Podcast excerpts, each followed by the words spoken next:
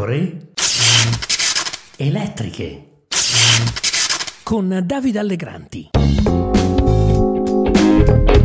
Benvenuti, benvenuti, qui Davide Allegranti, nuova puntata delle pecore elettriche. Ron De Santis si è candidato su Twitter, il governatore della Florida, repubblicano con idee trumpiste, contrario alla mascherina durante l'emergenza sanitaria e ostile all'ideologia woke, ma senza lo stile trampiano, ha annunciato poche ore fa, a mezzanotte ora italiana, la sua candidatura ufficiale alle primarie del GOP, il Grand All Party.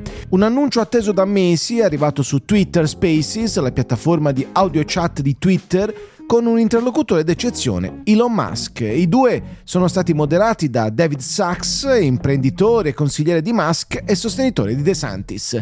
Elon Musk non ha ancora deciso se sosterrà DeSantis, ma intanto questa chiacchierata è molto significativa.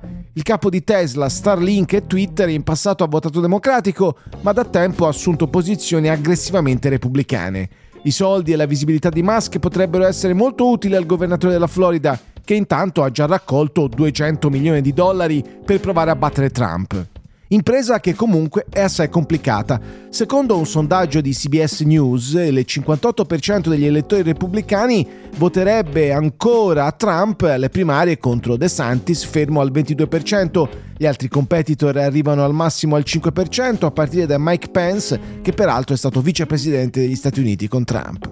Donald Trump pochi giorni fa è stato condannato a New York per abuso sessuale, non per stupro, la differenza è legalmente sensibile e dovrà risarcire la vittima, la scrittrice E. Jean Carroll, con 5 milioni di dollari, di cui 2 milioni per l'abuso e 3 milioni per l'accusa di diffamazione. Poco più di un mese fa invece è stato incriminato per il caso Stormy Daniels, accusato di aver pagato la pornostar in nero con una somma di 130.000 dollari per comprare il suo silenzio sui rapporti fra lei e Trump risalenti al 2010, quando Trump non era ancora avviato alla carriera politica. Eppure, nonostante questo, l'elettorato repubblicano non sembra muoversi di un centimetro e rimane tuttora con Trump e i futuri processi potrebbero semmai trasformarlo in una vittima del sistema, una tesi che piace molto a certi ambienti di destra negli Stati Uniti.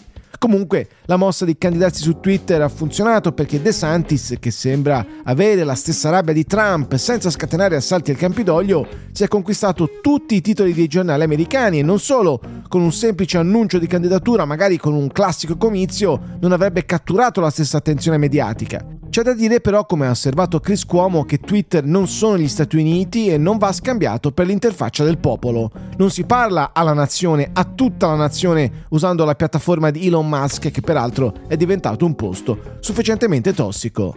De Santis ha soldi, giovinezza è del 1978, mentre Trump è del 1946 e il sostegno dei moderati del GOP, ma potrebbe non bastare.